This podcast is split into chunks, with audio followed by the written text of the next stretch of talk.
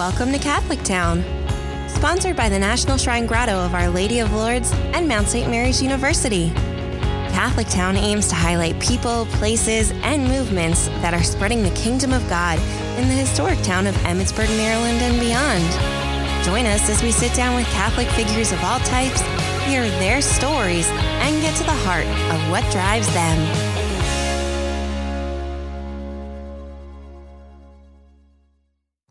This is David McCarthy. Uh, I've taught theology at Mount St. Mary's for a long time. Now I'm the associate provost, but always trying to keep theology in my life and will return to it full time at one point. Uh, talking today in celebration of the canonization of John Henry Newman, or um, Cardinal Newman. Cardinal Newman, right. A man with many names. Uh, he uh, was born in 1801 and pretty much lived through the 19th century. Started out as an Anglican. Um, now, I, this this if some historian hears this, I'm gonna probably get criticized. But the way I think of it, he gets start he starts out more like as an evangelical type, uh, with less connection to the historical church. Maybe you could call it more free church style of Anglicanism, but then he gets drawn more deeply into Anglican history right? And and and actually is one of the starters of an Oxford movement was sort of a go back to the roots movement. And that eventually leads him to Catholicism, really. He breaks off from that. So he's a convert as a as an adult, as an academic, real smart guy. Uh, when I was in graduate school, everybody read his Development of Doctrine, where actually after writing that book, he becomes he becomes Catholic. Yeah. Do you have any contact or familiarity with John Henry Newman? Just a real cursory Okay, okay. Yeah, I listened to a podcast on history, and they always have somebody, they always like to start it off on what do people know about this figure? What do people know about him? Well, what I know is that he converted to Catholicism. Right. Because he right. was intrigued by the foundations, the underpinnings of the church. Right. He, he realized lots of things that the Catholic Church did um, went back to the beginning. Yeah. And, right. Yeah. And I connect with him because of that, because when I entered the diac- into the diaconate, I really had no understanding of what the catechism was. Ah, uh, uh. And once I discovered what the catechism, I, I love reading the catechism. And I hate to say this out loud, but I like reading it more than I like reading the Bible sometimes because it answers so many questions. It gets to had. the point. Yeah. So right. I, I, relate to yeah. him on that level. Yeah. Nice. Nice. Yeah. He's one of those figures. I put in my head, I put like a G.K. Chesterton is one of those who's able to say things like just all kinds of stuff in one sentence. The two the this, the, the tough part about Newman as a, as a Victorian writer, that one sentence lasts a paragraph. Hmm. Uh, so it does get hard sometimes. No, yeah, you know, but uh, he is sometimes hard to read. Uh, one thing about the Mount with him is uh, when I got here, in '98, uh, we were having Hal Freshman were reading uh, essays from John Henry Newman's What is a University? And I would say central, yeah, and I, I can't tell you how long that was. It was long before I got there. And then it lasted some time into the mid 2000 zeros, right? Um, I can't remember. It might have been 2008. Might have been all the way to 2012. I can't. I'm an old guy. I can't remember those things. things happened in the past. Uh, anyway, he's uh, many, many faculty still at the Mount. Um, kind of think about what they do in terms of his what is a university. Uh, one thing I want to do is just talk about our mission and being a liberal arts university. Fair enough. Fair and I'll enough. ask you that one.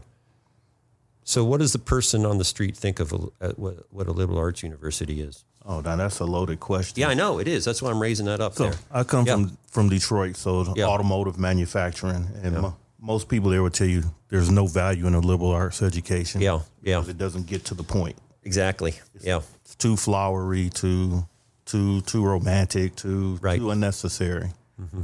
But I disagree because I'm a philosophy lover, and I think that adds a certain character to people that goes beyond, yeah. you know, just the numbers, just the figures.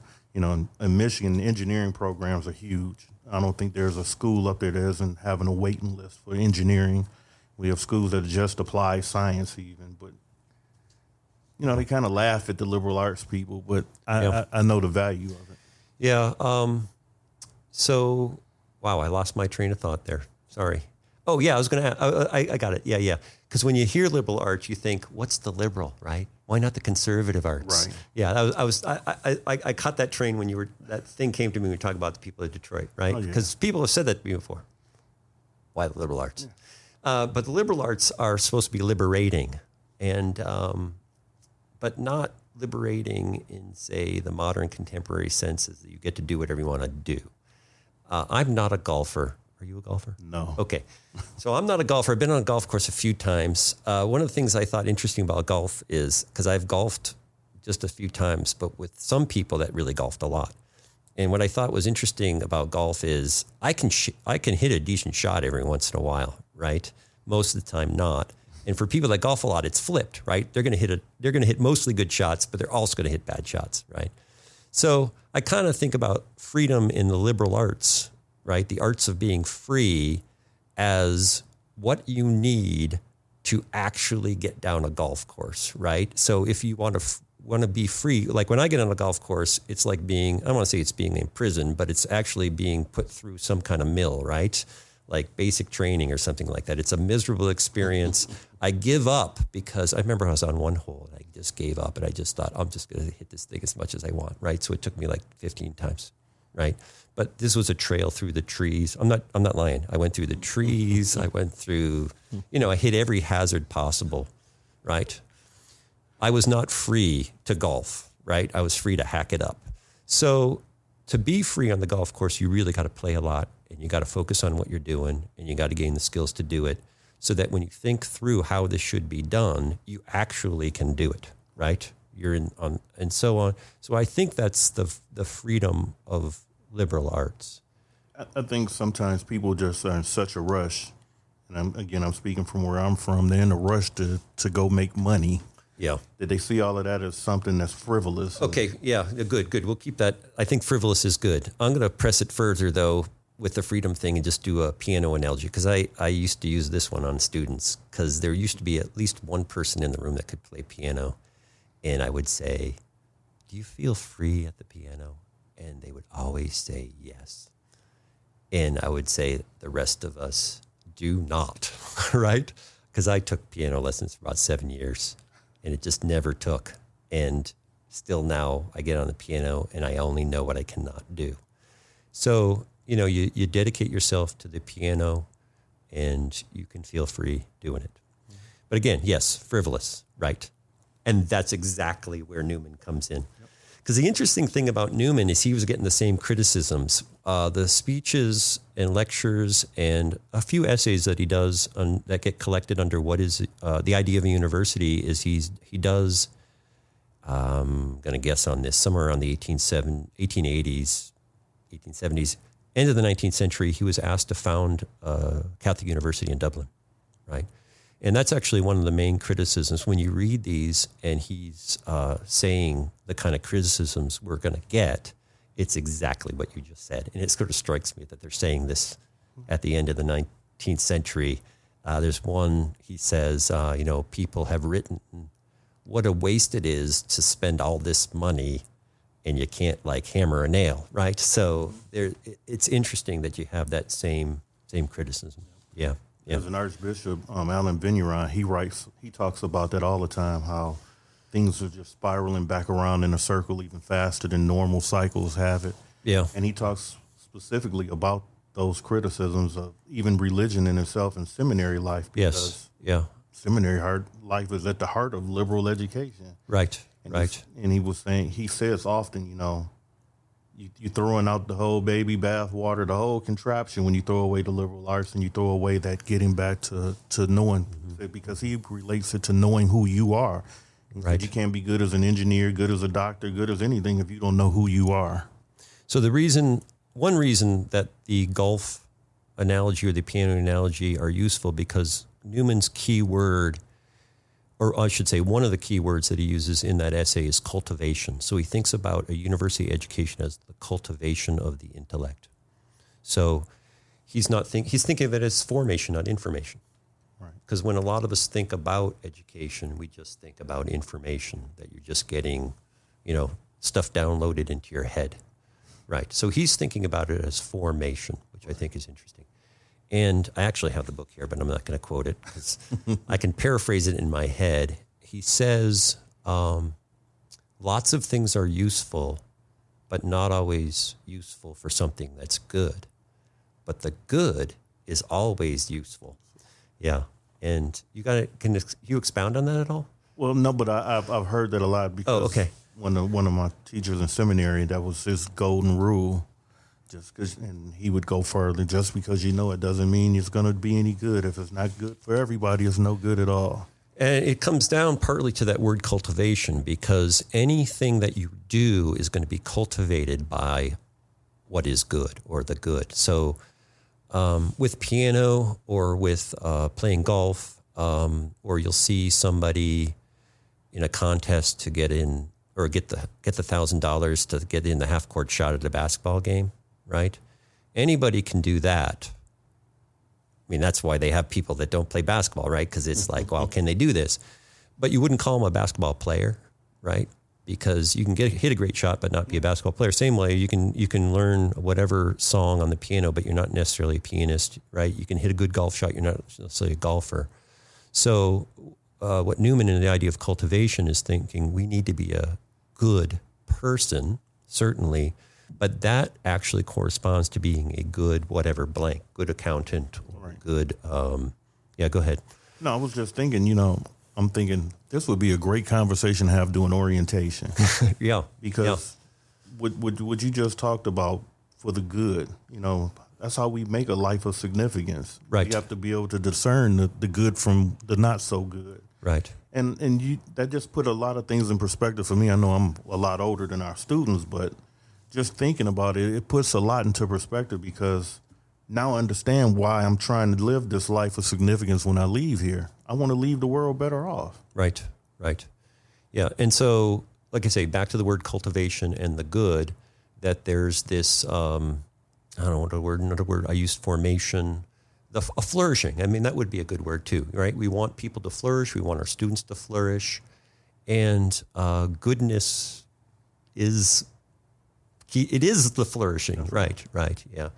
So um, I think we're making that point. I will say a few things about a liberal arts education. I actually think of them as a kind of internship or practice, because mm. what you do in a liberal arts education is you read uh, thinkers, uh, actually a wide variety, different cultures. Uh, you lead different time periods you learn about people of everybody if we're with golf we're, we're learning about everybody that's taken a shot and taken a swing at it right? And and what they've experienced what they've said about it how they think about it. So it's a way to think through all those matters about living well in a whole bunch of parts of life because you study people that have thought hard about it or worked hard at it or even even in fiction right? You, that you've you've tried to develop it. So you read everything from the Greeks to uh, Dante to John Henry Newman. right. Yeah. So was your education like this at all? You said oh. you had Jesuit. Oh yeah. Come on now. okay. if there's nothing else, the Jesuits are good about making sure you have a, a breadth of knowledge and resources to learn from. and before you went to Detroit or worked in, De- no, I'm sorry, you before you started your ministry job in Detroit, you said you were working in the business world. Correct. I was yeah. a trade lane manager. I'm a licensed customs broker. So I was a trade lane manager. I've also been a plant manager. And then before that, I was a superintendent of a school system. And before that, I was a principal of a high school. And before that, I was in the Army. So did your liberal arts education play a role in any of this? Oh yeah, that's the best thing ever happened to me because it gave me. I've always learned, loved to read and learn, but it kind of validated the fact that I wasn't a weirdo. First of all, because of the stuff I used to like to read, because I was always the kid who was reading something like Voltaire. Oh, right. You yeah. know, and people were like, "What are you reading that for?" Yeah, you know, yeah. I can't get a job with that. And I'm like, just wait and see. Yeah, so, nice, yeah, nice. I'm, I'm, well, that's a good thing to say. You've done a lot of things in your life. Yep and you've you've uh, I always think liberal education is going to help you learn to learn. Yep, is what you did, and and to adapt and to adapt. Right. So you got thrown into things you didn't do any before, but you had the skills to um, to do it. So so I like to say I'm I'm a I'm I'm a self-proclaimed expert at change management. Right. Because everywhere I've been since I got out the military was in the change. I was at Delphi when they had their ethics problems. Uh. I was at Kmart when they had their ethics problems. I went to Ford when they were having theirs. so they always were trying to reinvent the culture, and I was always the guy who comes in when they reinvent got culture. Got it. Got it. Got it. Well, all right. So um, the other thing, then, what you made me think of is with the liberal arts education, it being sort of a uh, like I say, I like to think about it as an internship, right? Because when you do internship, you sort of do things that help you. Uh, uh, Mr. Miyagi reference works here for me, right? Dan- Daniel-san, is that his name? Yeah, the Karate Kid, right? the wax on, wax off. You're doing a lot of wax on, wax off. Students don't notice, students don't realize it that they're doing that. But a lot of it has to do with being part of a community uh, and teamwork. And my hope always, and we seem to be departing from Newman, but we're not at all, I hope, because we haven't mentioned him. But he, what he wanted was that cultivation of the intellect or academic life created or was the bond of a community, right? So to come to a school and be bound not by some misbehavior or even good behavior, right? Playing wiffle ball or whatever, which is a great thing to be bound on, right? But you get bound by thinking about great thinkers and things and and serving the world and those sorts of things, right? That that binds you together. And I think the Mount does a great job. I'm speaking from the administrative level, but since I've been here, the two and a half, three months almost I've been here, people have reached out and we've we've bonded not just on the job itself, but about family. People actually have a concern and care, but we also talk about how we can make things better, not just the Mount, but Emmitsburg itself. So, right again, the greater good is being served just through us sitting at Ott's and having having a burger. Right. So I think te- uh, being a good citizen, teamwork, public speaking or speaking, being able to articulate things, and, and learning to write, writing. That those are like if you want to talk about skill level, you're going through great thinkers. You're talking about historical events. You're talking about social problems, and on all of those, you're working with others. You're uh, speaking. You're writing. So all of those are liberating or adaptive, as you've said, right, and all those kind of things. I think we can take a break now. We've been going on a long time. We know that you have many options when it comes to giving, so why not choose your mountain home? From enhancing academic offerings to athletic programming, your support ensures that our students continue to lead lives of significance. To make your gift, visit msmary.edu today. All right, we're back, and I want to read Mount St. Mary's Mission. I think that's a good spot for it, right? Uh, as a Catholic university, Mount St. Mary's graduates ethical leaders who are inspired by a passion for learning and lead lives of significance and service to God and others, right? So you've talked about significance already, right? Uh, we, I, I think we'll in a minute we'll get to um, Catholic University. I think we've kind of hit on passion for learning in that sense yeah. You still a book reader? Oh, yes. Okay. All right. There you go. Wow. Said that quick. there was no hesitation there. You were there. Yeah. All right. So, a passion for learning, uh, living lives of, of significance, service to God and others, and uh, ethical leaders. You got anything to say about ethical leaders in liberal arts education? Or so that's a really sensitive place for me because, like I said just a moment ago, a lot of the industries I worked in, I came in after they had some unethical actions. And, you know, in the quest for money in our culture, you know, we watch TV and, and young people are learning, you know, not just in the classroom, but from social media and TV. A lot of times people are willing to sacrifice what they know is right just to have that, that big win, whether it's a windfall of cash or popularity or the, or the right job title. So ethics is at the root of everything because you know what what we taught in scripture. If I can't trust you with the little things, I'll never trust you with the big things. In so many words, that's important, you know. And then the other thing is, I need to be able to trust you when I'm not around. So t- having young people learn the value of ethical leadership, being ethical, just doing what's right, even when nobody's watching, is, is very important. So I, I think that's one of the, the best things we offer out of this experience because – it's not just in the job place that I want in the workplace. I need you to be ethical. I need you to be ethical when you're dealing with people in the community, when you're dealing with your kids, when you're at the school, when you're at your grocery store. You know, I always use this with my daughters. If if you pay for something that's twelve dollars and you give them a twenty and they give you a twenty back, what do you do? Do you keep it and say, "Hey, I hit the lottery today," or do you give it back? And they kind of laugh and say, well, I know what you want me to say. I said, no, but what would you do? And they always say, well, give it back because. And I say, why? And they said, because God's watching. And I, I, think that's an important thing that we can leave with our kids because just because you can do something and get a, a momentary rush, that's not going to value increase your value later in life or when you get to heaven. You know, yeah. I don't want to be waited at the gate like, hey, you go stand over there, and I have to watch everybody else parade in for all of eternity because I kept the extra eight dollars. Yeah.